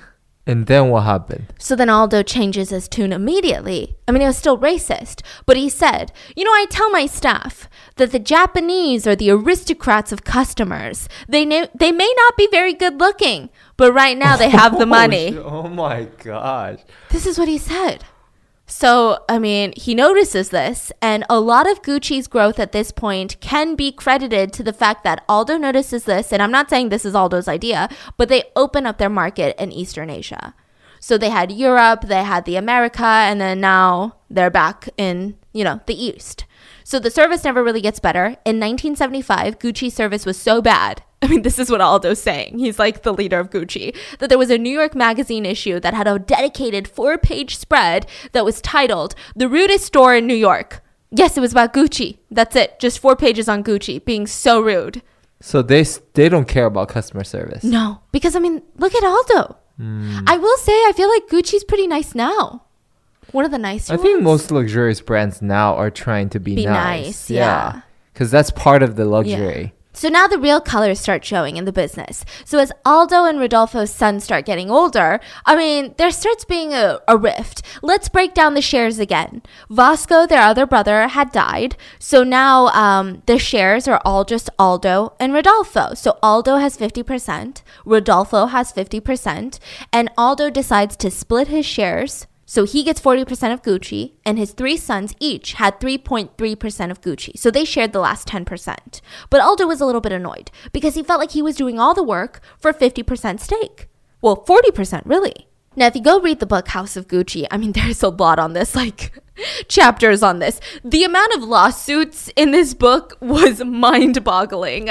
So, Aldo creates a subset Gucci brand underneath Gucci that would sell the cosmetics, the perfume, and cheaper canvas bags. Now, it was called GAC. But the problem was now they were cheapening the Gucci name. There were more counterfeiters because it's easier to copy cheaper bags. The craftsmanship is not that detailed. So, they're under all of this stress. The, cus- the company's all over the place. They made some bad business moves. They were constantly suing counterfeiters. They were constantly being sued by businessmen and investors. And, you know, it, it was a lot. Aldo's sons were always fighting for more money. They wanted more creative control, more money, and they didn't like Rodolfo. They kind of made their own little pack. Rodolfo told them, hey, blame your own dad. He's the one that's so hungry for expansion that we're really never green with cash. His, your dad's the reason you don't have a big salary. The family would get into these super intense fights where you might see Paolo, the son of Aldo, throw some of Rodolfo. So Paolo and Rodolfo never got along. You know, Aldo's son and the uncle, Rodolfo. It's a lot of people I know. Wait, one more time. So Paolo is Aldo's son. Mm-hmm. He hated his uncle, Rodolfo. Yeah, so they never got along because I think both of them were very creative. So Paolo wanted to be the head designer, Rodolfo wanted to be the one designing. So sometimes Paolo would go into stores and literally throw Rodolfo's designs off the display. Then Rodolfo would retaliate by going into the same store and throwing Paolo's bags out the door onto the grass outside. I mean, it was so bad. One time a security officer came to work and was like, oh my God, I gotta call the cops. There was a break in. Why are there bags outside? No, it was just the Gucci's. So Paolo eventually tries to start his own brand using Gucci's likeness. So now Aldo's pissed. I mean, this is his son, sure, but at the end of the day, Aldo was Gucci. This is his life. So he cursed out his own son and said, You are fired. You are an idiot to try and compete with us. You are a fantastic idiot. I cannot protect you anymore. So Paolo sues the family for not giving him severance pay for his 26 years with Gucci, and he wanted the rights to use his own name, Gucci, for business ventures. So there was an incident during a boardroom meeting where Aldo essentially, after promising Paolo that he would be back in Gucci, kicked him out. And Paolo's recording this all to get proof because there's a breach, breach of contract and he's got this tape recorder. So Aldo lunges at him, trying to get the tape recorder, and it results in Paolo scratching his face and there was blood. No, I mean, it was minimal, but there was still blood. So he storms out and he walks through the store and he threatens to sue the Gucci family for $15 million, which he did. And he told all the employees, just look, this is what happens at a Gucci board meeting. They tried to kill me. And the press were loving it. The press was having a field day. So in Italian, uh, the word war starts with a G. So all the headlines said, G is not for Gucci, G is for war. Aldo did an interview that only made things worse. He said, Well, what father hasn't given their unruly son a slap in the face? What Aldo didn't know was that Paolo had gone through the financials of Gucci and realized that they were sending money overseas into offshore accounts. Now, this is tax fraud. And at the time in Italy, tax fraud was normal. It was actually something you would brag about. Like if you go to a family dinner and you are paying taxes, well, you're a fool, you're an idiot. But but they did operate in the US, and the US, since day one, has never forked around with taxes. And so the IRS gets word of this and uh, they start investigating. Later, Aldo will spend some time in prison. Like he's going to be in his 80s in prison in the US. And because life isn't fair, he's in a country club facility essentially. No, really. They had a basketball court, racquetball, tennis, pool, ping pong tables. He had access to a phone inside of his cell and he used it all day, every day to call employees and yell at them. And some of them would get so frustrated. I mean, this is their boss, but they would say, Aren't you supposed to be in jail? Aren't you supposed and he would ask the employees that he's yelling at to pass the phone to the receptionist because she's cute. So Aldo did recognize, you know, his son's not a good fit for Gucci, but his nephew, Maurizio, is. He still realizes this. So they're both aware that Gucci was fading. They needed more designer apparel. A lot more Italian names were coming up, like Versace, all of these different names were coming up, these powerhouses, and Gucci was just kind of lingering in the background. Even Patrizia kept telling Maurizio, you need to hire a designer, an out of house designer. I know a guy, oh, he's great, people love him. His name is Armani. You need to hire him. I mean, how crazy is that? Did you know Gucci also was the beginning of Tom Ford's career? He was hired by Gucci as one of the very first designers. She's like, You gotta hire this guy named Armani. I mean, all of my upper class friends in New York are talking about a guy named Armani. I love his stuff. I mean, he's a great designer. But I mean, he didn't want to. Maurizio is like, Are you kidding? All the Gucci designs are Gucci. The Gucci family are the designers. I'm a designer. But eventually, they knew that they had to start producing like ready to wear, clothing, all of these things to remain competitive. So Maurizio, he starts working hard on trying to catalog all of Gucci's massive SKU list. Just so many stuff. So the way that this brand worked for all these years is each family member just made things they wanted to make so like if I was a Gucci, I came up with an idea of a bag. I would tell a bunch of craftsmen, "Hey, for the next like 2 weeks, all you're going to do is make a bunch of these bags." And then I would uh, throw them up for sale. So there was really no harmony. There was no really branding. I don't really like doing chores around the house, I'm gonna be honest with you, and I especially used to hate doing laundry. It was just one of my more tedious tasks. It takes so much time, and I often feel tempted to not even bother sorting out my clothes. But I've been trying to motivate myself to get a lot more organized, and I finally found a way to make doing my chores so much more interesting, so much more engaging. And that's by listening to audiobooks on Audible. You guys know me, there is nothing like playing a good psychological thriller. So obviously, that's what I've been listening to. I'm currently listening to The Housemaid by Freida McFadden. The main character, Millie, is out on parole and she's desperate for a job. She doesn't have any money. She's living out of her car and she gets this opportunity to be this rich family's housemaid. Millie agrees, even though there's just something really strange about the Winchesters. Especially the wife, Nina. She just seems to love finding ways to make Millie's life very difficult. The family is hiding something, and Millie is hiding something, and there's just so much tension between Millie and the husband. It's one of those stories that you can't stop listening to, and I can't wait to finish it and start the next audiobook in this series. But if thriller is not your thing, don't worry. Audible lets you pick from thousands of titles to find the perfect soundtrack to your day. You can find audiobooks from any genre fiction, nonfiction, wellness, self help, but they also have podcasts like this one guided wellness programs, comedy, and originals. Living life without using Audible is like eating food with no seasoning. Sure, you still get your nutrients in, but it's missing that extra flavor, you know? So if you want to spice up your day, I highly recommend Audible. Audible members can keep one title a month to keep from the entire catalog. New members can try Audible now free for 30 days. Visit audible.com slash rotten or text rotten to 500 500. That's audible.com slash rotten or text rotten to 500 500 to try Audible free for 30 days. I love meal deliveries. In fact, I love everything about having my meals delivered straight to my doorstep, except the delivery fees. That's why I signed up for the Dash Pass, an exclusive membership from DoorDash that lets you make an unlimited amount of fee free orders for eligible orders. Whether it's food from your favorite restaurants, groceries from across town, or anything in between, the Dash Pass can get you $0 deliveries and lower service fees on eligible orders. That means you can easily save money at your favorite restaurants and grocery grocery stores. The Dash Pass practically pays for itself in two orders on average. The math is mathing. Plus, Dash Pass gives you special access to exclusive promotions and menu items, and all of this for only $9.99 a month. Open the door to $0 delivery fees and savings you can't get anywhere else. Sign up for Dash Pass today only on DoorDash and get your first 30 days free if you're a new member. Subject to change, terms apply. I mean, there were so many different styles, so many different things. The only thing they had in common was that they were being sold at Gucci. That's it. You wouldn't, you would never know. I mean, it's all over the place. So he's trying to kind of narrow it down to get a couple of things that look like Gucci, that look the same, that they look like they're from the same designer. And he wanted a different third party to handle their marketing campaigns. They started hiring Gucci outside of the Gucci family for Gucci designers. And he was actually widely recognized for his bold steps in fashion. Like people were saying, wow, this this kid Maurizio he's killing it. He is the reason Gucci is, you know, kind of popping up on the shelves again. And Patrizia, she's so excited. She kept saying, "The era of Maurizio has just begun."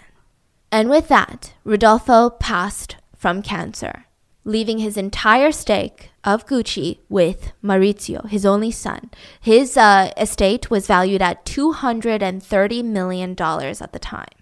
So Maurizio, I mean, he's shocked, but he's also kind of liberated. He never, I mean, even up until this point, all of these decisions he was making was with the grace of his father. He was always mm-hmm. being controlled by Rodolfo. But now, now he's free. Or so he thought. Because he realized a bit too late that Patrizia was, if anything, a whole lot more demanding, a whole lot more controlling, a whole lot more possessive than his dad had ever been. She wanted to be the head of Gucci. She wanted the power. She wanted the money. She wanted to be the one that made the decisions. And it's not like she wanted an official role. It's not like she wanted a title, but she wanted to be recognized as the driving force behind Maurizio, like the Jacqueline Kennedy to the JFK. That's what she wanted.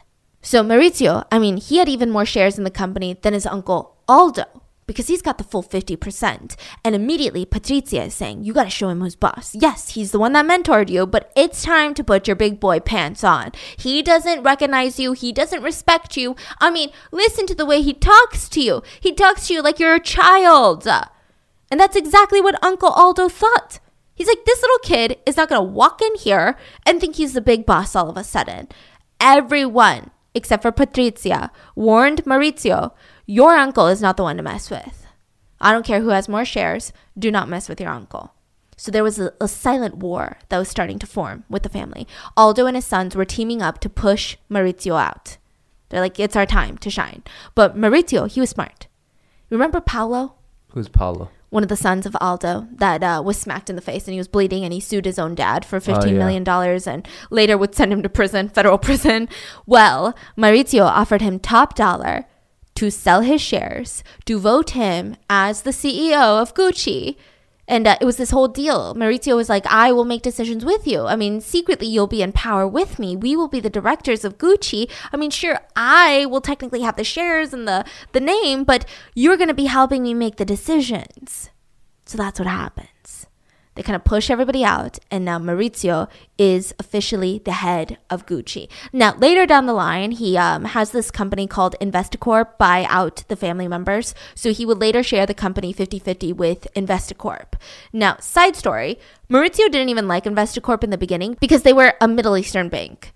So the only reason he wanted to sell, or he wanted his family members to sell their shares to Investacorp was because they had recently acquired Tiffany and Company. So he's thinking, okay, well, they must be fine. They must have something going on. Now, this was huge. When Investacorp starts buying stocks and buying out family members, this is the first time that someone outside the family had stake in Gucci. So now that Maurizio is kind of the head of Gucci, more problems start showing up. Gucci is just not what it used to be. Other brands were coming out with these soft nylon bags. Prada for example. and uh, Gucci just had these super hard, boxy leather bags that suddenly felt so outdated, that just didn't feel like luxury anymore. They need to get with the program. Their style's not evolving, they're losing their prestige. So Maurizio, he decides to buy a villa and spend $10 million to refurbish it. And he was going to call it the Gucci School to teach employees about the history, the heritage of Gucci. I mean, what? This is so crazy. I mean, everyone's saying this guy has, he's got a lot of these random visions, but he's got no priorities. He has no way to execute them. He has, I mean, he's just doing everything at once. He ends up owning tens of millions of dollars and he's asset rich, but he's not money rich. And the banks are finally like, hey, you're buying too many Rolls Royces. You got to pay us back. And Gucci's not doing well. So it's not like he can just share, sell some stocks. You know, they went from making $60 million a year to losing $60 million a year because he didn't know what he was doing. They said that he was a kid in a candy shop. Sometimes he would wake up and decide to pull all the products from the shelves. He said, throw all the products away. As far as I'm concerned, they don't exist anymore. Then he has this genius idea that he's going to sell all those stock, like these uh, excess bags, to a mysterious company in Hong Kong. So he ships them everything $20 million worth of goods. They never see a penny. They never hear from the Hong Kong what? company again. They just, they lost all that merchandise. He says, anyways, pull them from the shelves because I'm going to replace them with all new designs because we're doing a rebrand at Gucci. But they wouldn't get there in time. So for months at a time, the entire stores would be empty. I mean, people thought they were closing down. The banks were upset. They're like, okay, you're doing too much. You need to pay your debt, or we're going to force you to share, sell your shares of Gucci. So that would mean that you're no longer the head of Gucci. You're no longer the top dog. So what's it going to be? So Maurizio, without selling stocks, he comes up with the money by asking a loan from one of Italy's most wanted men at the time. His name was Delfo. He was accused of being a terrorist, of helping plant a bomb that killed people, and he fled to Japan before he was caught. And he was a millionaire. So Maurizio asked for a personal loan of $40 million, and Delfo wanted the rights to sell Gucci products in Eastern Asia. So, I mean, now that the debts are paid, he's still Mr. Gucci, she's still Mrs. Gucci, right? I mean, they should be happy. Mm-hmm. Sure, Gucci's not doing well, but maybe it will get better. But Patrizia wasn't happy. It seemed like her husband was always stressed from work. He always wanted to be the one in charge. And he just, he would always think that she was nagging, she was overpowering, she was too much. He would only listen to his business partners for advice instead of her. I mean, that's weird. He would always listen to her prior to this, and he would always tell her, no wives allowed, when he went to important meetings. What? She felt like he was becoming unstable, arrogant, unpleasant. He stopped coming home for lunch. He stopped coming home on the weekends. He started surrounding himself with whom she called unsubstantial people that were changing him. He became detached. They didn't speak a lot. They grew cold. They were impassive with one another. Now, Maurizio, on the other hand, he was sick of his wife, but he still didn't really have it in him to confront her. So one day he goes home, packs all of his bags, and tells her, I'm going on a business trip to Florence. And he leaves their two children. And she's like, okay, well, have fun. Love you. Come back soon. And the next day, his friend shows up. And he tells Patrizia, listen, your husband, he's not coming back this weekend, or the next, or next month. He's not coming back at all. He says he doesn't love you anymore. I mean, she was infuriated. First of all, they have kids. She felt like she made him the man that he is. I mean, sure, he was born at Gucci, but she felt like she helped him make all these decisions to help him get to be the CEO of Gucci. Wait, what about their kids? And he didn't even have the balls to tell me to my face? So Patrizia, she's sitting there running back every little thing in her mind, and a few things stood out to her. One time, Rodolfo, her father in law, the one that hated her so much, had told her, in secret, You be careful of my son. Once he gets the money, the power, he will change. They all do. And you will find yourself married to another man one day. Even Maurizio told her once, You fancy yourself the president of Gucci, but here there is only one president me. They do run into each other at a Gucci event, so they're not legally divorced yet. They're just separated. So they have to act like Mr. and Mrs. Gucci. And she confronts him and she's like, Why did you leave? And he just keeps yelling at her. I need my freedom, my freedom. Don't you understand? I had my father who told me what to do, and now I have you. I have never in my life been free. I didn't enjoy my youth, and now I want to do what I want to do. I feel castrated by your relentless criticism and your bossiness. And Patrizia, she was heartbroken because she felt like Maurizio was blaming her and feeling threatened for her assertiveness and her strong opinions, but she feels like these are the very things that helped him get where he is right now. These were all things that were advantages, that were pros. And now, now he's like, oh, well, it's all your fault. Also, she was really pissed off at the way that he told their eldest daughter about the separation. He sat her down and said, So, daddy doesn't love your mommy anymore, so he's gonna leave. And daddy has a new, nice house, super nice, where you can come and play and stay with him. So, you can stay one night with him and one night with mommy or do whatever you want. She's like, What? Why are you so heartless? But he also, he was interested in someone else an American woman by the name of Sheree. Now, this woman was the best friend that was helping him fix his sailboat. They kind of had this bond over sailing. She was a lot younger. She was honestly just like a suburban lady from uh, Connecticut. She did model in her past. She was beautiful. But he told her that he was in love with her. He kept telling her, You're funny, you're smart, but most importantly, you are so unimpressed. You don't care about jewelry. You don't care about wearing fur. You just like sailing. You just like having fun being out in the sun. That's the opposite of my brand, my life, and I need to date you. And she kept saying no, but he was persistent. So they start this passionate affair because technically he's still married. And you think that Patrizia is just going to sit around and move on with her life? No. She started hiring people to follow the new couple. So Mr. Gucci and Sheree would go on these vacations, and their assistant would call, She's on her way. And they would have to pack all their bags and leave the vacation because Patrizia was on her way. And Mr. Gucci didn't, he hated confrontation. You know, Maurizio, he was banned from seeing his kids for months at a time. I mean, it was really tough on everyone. Sheree, after five years of this, she couldn't do it anymore. She broke up with him. Well, I mean, there's a couple different sources that say different things. In one source, it says that she broke up with him because of the drama. There was another source that said that she asked Maurizio to settle down and have kids one day, and he said he wasn't ready. So, either way, they just weren't meant to be, and uh, they break up. And Maurizio moves on to a designer in Milan named Paola. Now, they had met at a bar in Switzerland. This is so rich. I don't know what to say. It just sounds so rich. And he realized wait, don't I know you from somewhere? They had mutual friends dating all the way back when they were teenagers. And Patrizia hated, hated Paola more than Sheree. Thought Paola was a gold digger. Paola even moved in with Maurizio and they were planning on getting married. Now, the only catch was Patrizia was still married to Maurizio. So, how are you going to get married to Paola, huh?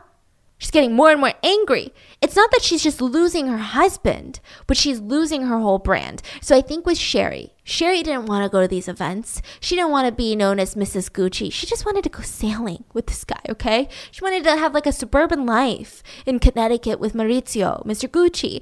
But Paola, she's a designer. She's tall, she's blonde, very, you know, beautiful. And she, of course, is going to fit the title, fit the aesthetic of Mrs. Gucci. She's going to be associated with Mrs. Gucci now. So, of course, Patrizia, she's freaking out. She's lost her whole brand, her identity, who she is as a person, why people respect her and love her. So, one year into dating Paola, he files for divorce from Patrizia. Now, that year was really tough because uh, she actually gets diagnosed with br- a brain tumor and has a super intense surgery. And in the recovery room, she's kind of low key expecting Maurizio to be there. He was not. He did send flowers, though, and the note just said, Maurizio Gucci. not even a get well soon. Just, uh, Just his autograph. yeah, just an autograph, a signature, Maurizio Gucci. She was pissed, like really pissed. Patrizia started doing some weird things. She would go to an astrologer to find out if she was more compatible with Maurizio or if Paola was. Paola and Maurizio, they even bought a two apartments in a super expensive condo in Milan. They were going to renovate it to be a total of 13,000 square feet. It was going to be three floors. The rent alone every single year, like the mortgage alone, would have been a quarter million dollars. They were going to install a marble staircase, a terrace overlooking a garden, and Patrizia, she was so upset. She felt threatened. She threatened to burn down multiple of Maurizio's estates. She would even ask servants, hey, can you just put out some canisters of gas and I'll take care of the rest? Thankfully, they didn't do that, but like she just calmly was like, I- am to burn this place down. So you guys should skedaddle. She, she felt so out of control that she held these midnight seances in her kitchen. Like black magic is what everyone associated with. I don't even know what to say. The servants were so scared. They fled, fearing for their lives. They're like, I don't know what this lady's doing. She's losing her mind. And then Maurizio falls from leadership. His whole plan was to make Gucci more exclusive. So he started making more items that were of a higher price point, taking out all the cheaper price point ones. But that's kind of how they made their money. So, of course, when he does that, I mean, they were in the red, like really in the red. They took out all their cheaper stuff. So the board of investors decided to take him out as the leader of the company. And now he had no way to settle his debts. He felt the pressure getting to him and he was forced to sell his shares. Investacorp essentially pushed him out. They uh, said, and I quote, Gucci is being run by three year olds. This cannot go on or the company is going to collapse. So, for the first time in history, a Gucci was not running Gucci. And Patrizia was so upset. She felt like she had worked hard to put him there. And like an idiot, he left her and he lost Gucci. She asked him, Are you crazy? This is the most demented thing that you've done. Are you insane? Are you out of your mind? For Patrizia, Gucci was everything. It was money, it was power, it was an identity, and now, now it's gone. So all of this is, I mean, there's some side stories here, so it just leads to all of them. I feel like having a midlife crisis or something. So, for example, Maurizio gives Alessandra for her 18th birthday, his eldest daughter, $93,000. Okay. And he says, listen, you want to have a big party? That's fine. You want to have a small party? That's fine. This is your money for your birthday. And Patrizia immediately takes over the money and plans a massive party. And in order to prep for it using the money, Patrizia gets a nose job and she wants her daughter to get her boobs done. It's just weird. Okay. Just weird. So March of 1995 rolls around, and Maurizio Gucci is starting his day like any other. I mean, he's in downtown Milan, one of the most prestigious areas, very safe, right? And he walks from his multi-million dollar apartment that he's renovating to his office every day. He walks, very hashtag humble. And so he walks into his office and he greets the staff like he always does with a polite smile on his face. And as he's walking up the stairs, a man walks into the building and shoots him twice in the back. Maurizio turns around before dropping down, and the doorman said that when Maurizio turned around, there was no sense that he recognized the shooter. You know, you would kind of see maybe in the face if you recognize like the, maybe a face of betrayal, but he just looked confused, and he fell down, and the man shoots him again. Then he shoots him a fourth time in the temple. I mean, the doorman sees all of this takes place, and he's trying to hide behind the door, but the killer on his way out sees the doorman and shoots him. So honestly, I don't know, but at first a lot of people thought it was to get rid of the witnesses. You know, the doorman saw everything, you got to get rid of him. But he also passed a woman on his way out and he didn't shoot her. So the doorman thought he was dead, but he opened up his eyes and saw that his arm had been shot. So he crawled over to Maurizio and he starts screaming. He said that he couldn't hear the scream, the sound of his own scream. He didn't know if he could even scream or if he was screaming, but someone else had heard him and they rushed to help. I mean, this entire murder was shocking because Gucci's a household name at this point. This is the Gucci that you're probably thinking of right now. And the world had gotten news that he had been murdered. Citizens, journalists, onlookers, probably even tourists, they all paraded around downtown Milan outside his office, just kind of watch what's going on, like they're sightseeing. So the whole world watched his body being taken out on a stretcher covered in a white sheet. So the doorman, he's giving his statement to the police and he said, I don't really remember the face. I can do a sketch, I can do a composite sketch, but I, the gun was weird. The length of the barrel of the gun was long. And the gunshots didn't sound like what they should have sounded like. I mean, I don't really know. I don't really hear a lot of gunshots, but it sounded weird. So the police conclude that the killer was definitely using a silencer. I mean, all of this points to a professional hit. But why didn't he kill the doorman? If this is like a mob hit, you would have killed the doorman. You wouldn't have shot him in the arm. You would have sh- executed him. You would have shot him in the head. None of this is making any sense. I mean, are we looking for mobs? Are we looking for mafias, hitmen? Or are we looking for more personal connections? So the first people that they investigate, especially in this type of case, is family and love, and also business contacts. So, of course, they bring in Patrizia because, you know, she's been talking pretty loudly with anyone who would listen that she wanted to get rid of Maurizio. So they bring her in. She's calm. She's collected. Sure, she's stressed because her husband was killed, but she wasn't nervous and she had an alibi. So then they start investigating the terrorist in Japan. Remember? The one that he borrowed $40 million from? Maybe he didn't pay it back. I mean, tens of millions of dollars. It's kind of an incentive. That's kind of a motive to kill someone, right?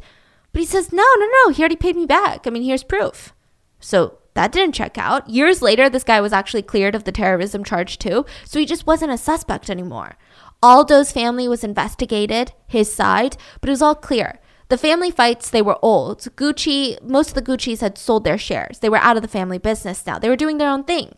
Really, the only person that they were left with was Mrs. Gucci, Patrizia. Yes, she was still calling herself that. She would say, Hi, I'm Patrizia Gucci. Even though they were divorced, she was at the funeral with the daughters, like a grieving widow. She was wearing a black veil, very dramatic. And it felt like she was Mrs. Gucci all over again. Everyone felt bad for her. Sure, they were in the in the process of a divorce, they were upset, but I mean, she's Mrs. Gucci. After the funeral, she went around telling her friends, Maurizio may have died, but I have just begun to live. I mean, she was so bitter. She even sent him, the police found that she had sent him a bitter rant that said, You've reached the ultimate limit of making your own daughters despise you. They don't even want to see you so they can forget their trauma. We all want to forget you. I want to tell you, Maurizio, that you're a monster, a monster that belongs on the front pages of all the papers because I want everyone to know what you're really like. I will go on television. I will go to America to make them talk about you. You tried to crush me, but you couldn't. Now I have looked death in the face, and you have reached the limit. Maurizio, the inferno for you is yet to come. I mean, the police are like, it's clear. She hated him. But, I mean, most ex wives hate their ex husbands and vice versa, right? So what's the motive? I mean, is she going to get money out of this? Is there life insurance? So it seems like the motive that the police find is that Maurizio sold his stake at Gucci. Yes, we know that. He was given, I believe, close to $120 million. She was getting alimony, she was getting child support, but it was only a million dollars a year. She said, and I quote, It is no more than a plate of lentils a million dollars a year. And on top of that, she's watching Maurizio just spend and spend and spend. He has houses all over the world. He's renovating more boats. His home renovation with his new soon to be wife. I mean, soon there's not going to be any money left for her daughters so that she can inherit the money. No money left for her. And Patrizia was upset by this. This is all the money that she felt like she worked hard for. She spent her whole life for. She's very open about how much she hated him. She told the newspapers, My husband was a very bad businesswoman. He was a weak person. He was not fit to run House of Gucci. And he's like a seat cushion. He leaves the last imprint to whoever last sat on it, saying he's very impressionable. You know, his ideas are the last person he talked to. Can I just say something, not to generalize, but a lot of these like Italian sayings or the way they phrase things is really deep just the way they, you know, communicate is very, I like it. I mean, the whole seat cushion thing. So, Paola, she said that she was in a weird position. So, the apartment that they're living in was given to Maurizio's daughter after Maurizio died. I mean, she was left uh-huh. with nothing. Paola was not his wife yet. And Patrizia, within 24 hours of the murder, shows up with an eviction notice. Oh, because she's the wife. Mm-hmm. Get the hell out. The eviction letter was drafted by a lawyer hours after Maurizio died. Literally, that's what she was doing. Going to an attorney and getting an eviction notice. It's almost like she knew that he was going to die and she was going to move into this apartment. And on top of that, Patrizia's lawyer allegedly came to the police later and said, Hey, um, now that Maurizio's dead and a crime has been committed, Patrizia did ask me multiple times what would happen if she paid someone to kill someone. What would happen if she hired a hitman? I don't know. Maybe you guys need this, but I'm not going to work for her anymore. I don't represent her anymore. I just don't want to be arrested because I knew something. But he wasn't the only one. Housekeepers started coming forward and said, You know, Patrizia, when I worked for her, she asked if I knew someone that could kill her husband, if I knew someone that could kill Maurizio. I mean, I don't have proof. This is all, I, it's just a witness statement. So the police, they were frustrated. It was just a bunch of people saying, I heard this, she asked me this, but there was no proof. But they felt like all they had to do was wait because Patrizia was a passionate woman. She was going to slip up sooner or later. She wasn't very discreet. They wiretap her phone, and the only odd thing that they hear is that she's talking to a woman by the name of Pina. Now, this woman was from Naples, which is in Italy, and she wasn't that high society. So the police are thinking, what the hell is she doing hanging out with someone like Patrizia Gucci? What on earth do they have in common? How do they even know each other? What do they even talk about? So they met on vacation in the south of Italy, and Pina became like a sister to Patrizia. She almost saw Pina as a mentor, an expert in life. Patrizia said that Pina was the one that talked her out of killing herself when Maurizio left. Now, the fact that Pina was from Naples, the police thought, oh my god, she must be part of an organized crime. Because Milan police held their nose up against Naples and thought Naples was just all gangs and, you know, it's just not a great area. That's what they thought. Even though Pina had no criminal record, nothing, they just felt like Pina was guilty. So they started looking into this woman and they find out through Maurizio's friends that Maurizio was scared of Pina. Yeah. said that she had powers, psychic abilities. One time he told his friends that he, uh, you can't go on a business trip to Hong Kong. Friends like, what? Why can't I go on a business trip? Pina said something about planes. We can't go anywhere for a while. So you have to cancel your business trip. Maurizio even told his girlfriend Sheree that it took him years to leave Patrizia because of Pina. He was scared. Patrizia was going to use Pina's powers against him after they break up. And when they were dating, Sheree said every little bad thing that happened, he felt like it was Pina. He even had his boat exorcised, like an exorcism on one of his boats. So Maurizio was serious. He said Pina had a doll, like a voodoo doll, that he would she would stick pins into and it would curse him.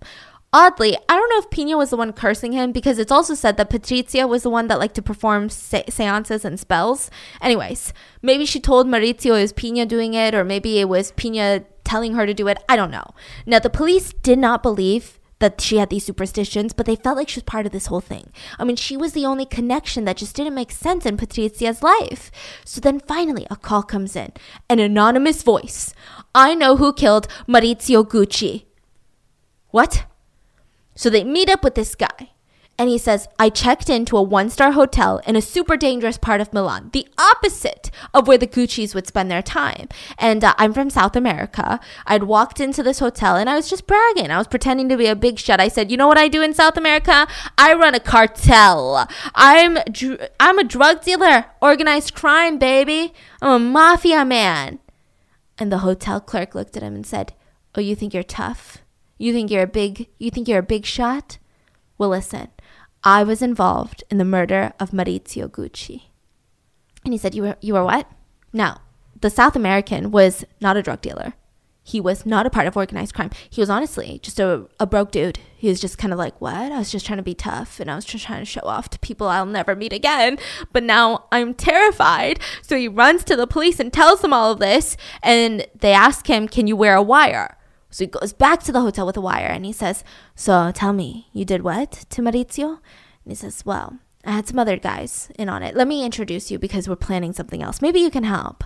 So this is a pizzeria owner, this is a mechanic, and us three, yeah, we took down Maurizio Gucci.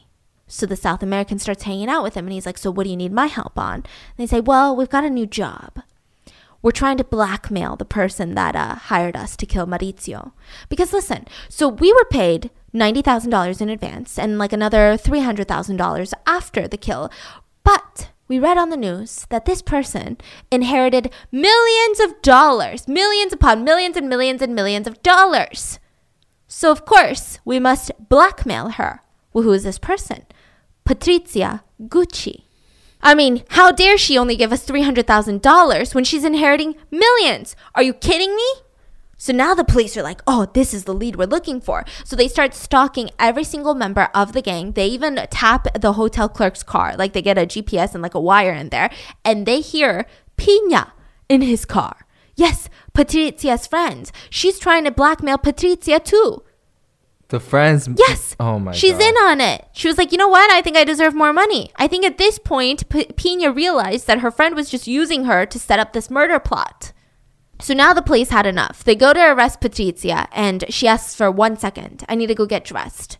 In, in the apartment that uh, Maurizio was living in before he was murdered. She goes back upstairs and she comes back down wearing a full face of makeup, full jewelry, a floor length fur coat, and carrying a Gucci bag full of makeup and skincare. He's going on. A vac- she's going on a vacation. Yes, and she told her kids, I'll be back soon, and she blew them some kisses. She said, Well, I'm ready now. And she was booked at the police station, and her mom was the one that convinced her to change into more, quote, like relatable clothes. Because she's in like a fur length coat. It's not looking good for you, dude. The pizzeria owner and the hotel clerk turned on each other. They became prosecutors' witnesses for the case. Meanwhile, everybody else was tried together. They really didn't need any witnesses because when they searched Patrizia's apartment, they found a Cartier diary of her detailed thoughts. One of them said, and I quote, There are no crimes that money can't buy. On the date that Maurizio died and was shot in cold blood, there on the page was one single word paradise. His mouth just dropped. Yeah, his jaw just dropped. Even Pina decided last minute she was ready to talk. She said it was all Patrizia. She was the one that kept saying that I'm gonna murder this guy because he fell in love with Paula. She was miserable. She was so sad about losing her name. She was no longer a Gucci. Well, why would you help her, Pina? Well, I know how stubborn Patrizia is, and actually, I was just introducing her to some people that I didn't think were capable of carrying out a hit. I mean, the hotel clerk, that's the only other guy I knew in Milan, and he's just a he's just a weirdo. He's not he's not he's not a killer.